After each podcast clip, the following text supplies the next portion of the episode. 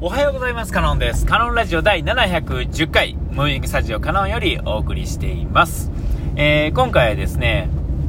まあ、週末の、えっ、と、えー、道路事情っていう、なんていうんですか、あの、サンデードライバー話っていうのはもう何回もしてるとは思うんですけれども、えー、相変わらず、相変わらずっていうか、まあ、だからこそサンデードライバーで当たり前なんですよね。週1しか乗らへんし、あの、そういうね、ところでしか乗らないわけですから、えー、うまくなりようもないんですけれども、ね、こういうのはもう経験値がもうそのまんま腕前になると言ってもいいぐらいやし、えー、できるだけいろんな地域に走ったことがある人っていうんですかね、道路の形状とか、えー、その、なんていうかな、その時の、その地域の、えー、雰囲気っていうんですかね、こう、地域で、各地域で、あの、まあ、いろんな地域でね、車乗ったことないと、えっ、と、意味わからへんと思うんですが、えっ、と、なんていうんですかね、こう、傾向があるんですよね。例えば、名古屋ってこうね、事故が多いので有名ですけれども、信号機って結構きっちり守らはるんですよ。あっていうかね、信号機を守るというよりも、えっ、ー、と、シグナルが変わらない、変わらん限り動き出さないっていうんですか。えー、逆にこう、大阪の方行くと、えっ、ー、と、要はあの、もう、歩行者の点滅始まったぐらいから、もうなんか、スルスル動き出したりとかね。えー、えそういうのってこう、大阪らしさっていうんですか？あと、都会の限定の話になると、例えば、うん、3車線、4車線があるところに、えー、で走ってると、あのー、例えば右折レーンだけ出てくるとか、えー、途中で合流するとか、こういうのはあのまあ、実際に何回か走らないとこうこの先がそういう風になってるっていうのは気づかへんっていうのはあるんですけれども、えーと、そういうのと,、えーと、なんていうかなそのその信号機のその道路のなんていうかな流れ的にこうこう動きが速いところってあるじゃないですか。えーとまあ、どっちかというと、そやな、あの阪神高速のね、環状線とかで、えー、環状線の高速道路、ね、都市高速って乗ったことあるとわかると思うんですけども、ぐるぐる回りながら分岐していくわけですよね。分岐したり合流したりとかするところが出てきて、そういうところを走ってるとですね、その後すぐに右、えっ、と、例えば左から合流したら、その後すぐ右に行かなあかんとか、えー、そういうことがあったりとかしてね、えっ、と、すると、あの、まあ言うたら、ね、運転初心者とか、まあね、ビギナーの方はちょっとこう、えー、っと、怖いわけですね。怖みたいな感じになると思うんですよ。こんなん無理やわって、何、何せこう、四方八方神経尖らさなあかんわけですけれども、えっと、慣れてくるとですね、えっと、その流れに乗りながら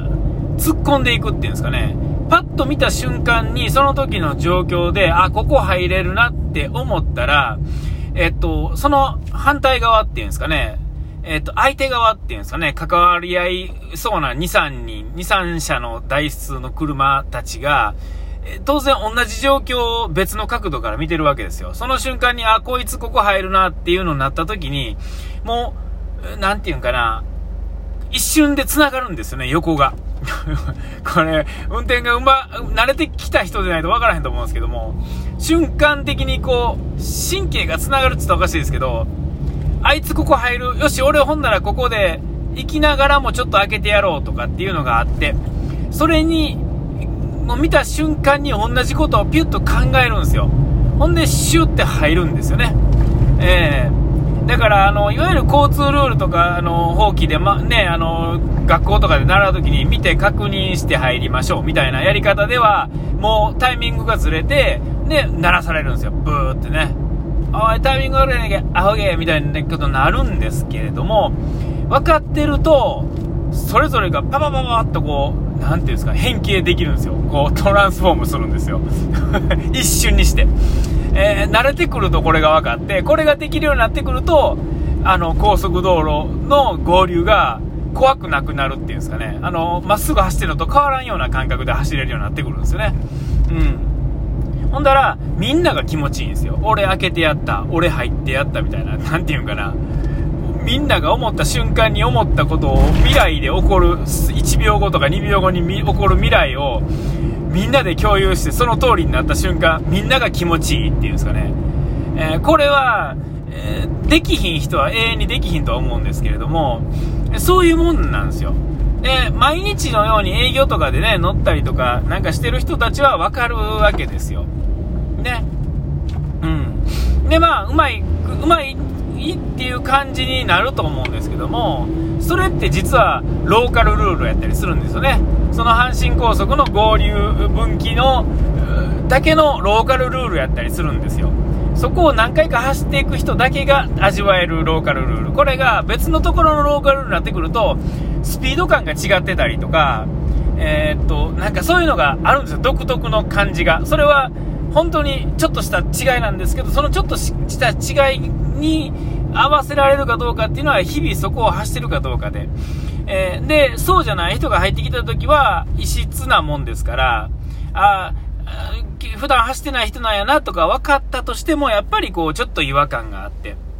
瞬間に思い浮かぶその映像と、その後の結果がちょっと違ってくると、まあ、ちょっとしたストレスっていうんですかね。別にそんな大した問題じゃないし、えっ、ー、と、聞かれたら、いや、まあ、あた、あの、あんまり走ったことない人なんやなっていうことが分かったりとか、週末とかやったら、ああ、サンデードライバーやってんなっていうことになるんですけれども、えっ、ー、と、その、見事に入って、あの、合流できる、その感覚を知っていると、それがデフォルトになって、え、そうじゃない状況っていうのが、まあ、ストレスになるんですね。普段はそれがストレスではないのにストレスのように感じてしまうぐらい、その以外の時が滑らかすぎるっていうんですかね。えー、えー、でもまあ、それは結果ご、あのー、うまいんじゃなくて、ローカルルールに乗っ取ってできる人っていうことになってしまうんだと思うんですよ。だからち、違う地域行くと、えー、多少慣れててもやっぱりこうまだなんか感覚が違うとか言ってで感覚が違うと何が起こるかっていうとあ大阪やったらこうやったんやけどなってことになるわけですよ、えー、まだその要はそこにね GO にいれば GO に従うわけでねえー、行かなあかんのですけど結局そういうことなんですようまい下手っていうのはそういうことではなくてそれはルールにのっとってちゃんとした能力を発揮できるかどうかっていうところになるんだと思うんですよね。えー、で、まあ、車の場合は、うんと、そういうことで、えー、事故った時は、えー、まあ、大問題ですよね。え、金銭的、時間的にも、精神的にもですね、ダメージが、え、半端ないですけれども、えー、さてですね、え話はトーンと変わりますけれども、えっ、と、僕最近あの、えー、ノートをね、またやり始めてとかね、や、言ったり、本をちょっと読んでみたりとかっていうね、こういうことって、で、まあ、本を読む方は別に、あの、誰に迷惑もかかるわけでもなく、自分が損するか得するかだけのことなんですが、えっ、ー、と、発信する場合っていうんですかね、ノートに、えー、なんか書くとかは、まあ、不特定多数っていうんですかね、日本語がもし、えー、誰でも読めるっていうんであれば、全世界が対象なわけですよね。えー、えー、読めない人も見れるわけですから、えインターネットに載せてる時点ではね、もう読めない人、基本的にはいいと思うんですよ。えちょっとまあ、場合によっては、その、なんていうんですか、地域が違うと、そもそも日本の国内でしか見れへんとかね、なんかいろいろあるみたいですね。ちょっと詳しいことはね、僕コンピューターのことあんまり、そんなめちゃめちゃ詳しいわけじゃない、わからないですけれども、えー、えー、こういう場合って、例えばもう僕が、まあもうね、おっさんで48のおっさんがですね、小学生みたいな文章書いてたらですね、これまあ大した事故なわけですよ。ね、えー、事故ってしまうわけですよね。こいつ、このおっさん、こんな下手くそな文章書きよるわと。うん、で、まあそう思うと、特に年齢いけばいくほどですね、失敗できひんのですよね。えー、で、失敗できるときは挑戦しないんですよね。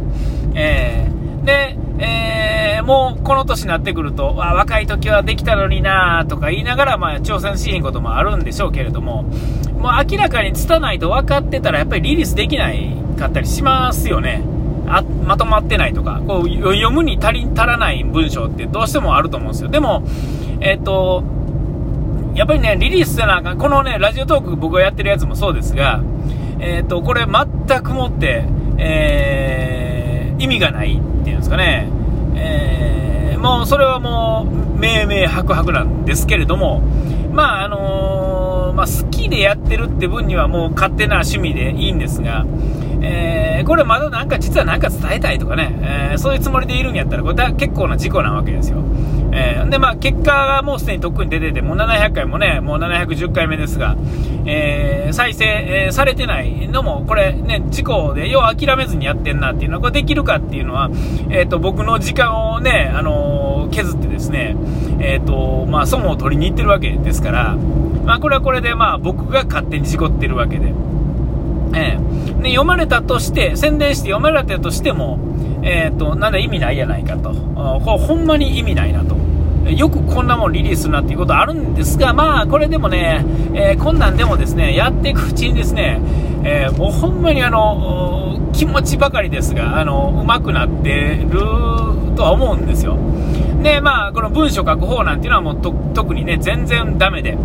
えー、これはもうあかんなと。ほんで、諦めてるっていうところもあって、まあね、止まったりするんですけども。まあ、とはいえですよ。とはいえ、まあ、やらないとうまくもならへんし、ね、特にこのそのための、ね、文章を書くための勉強をするわけでもない人は、もうね、恥を書いてでも、ね、時間を削ってでもですね、まあ、やり、やってみないとあかんのんちゃうかなと思いながら、まあ、あの頑張ってね、あの、読めない文章でも、まあ、えー、恥かくのは僕だけなんで、えー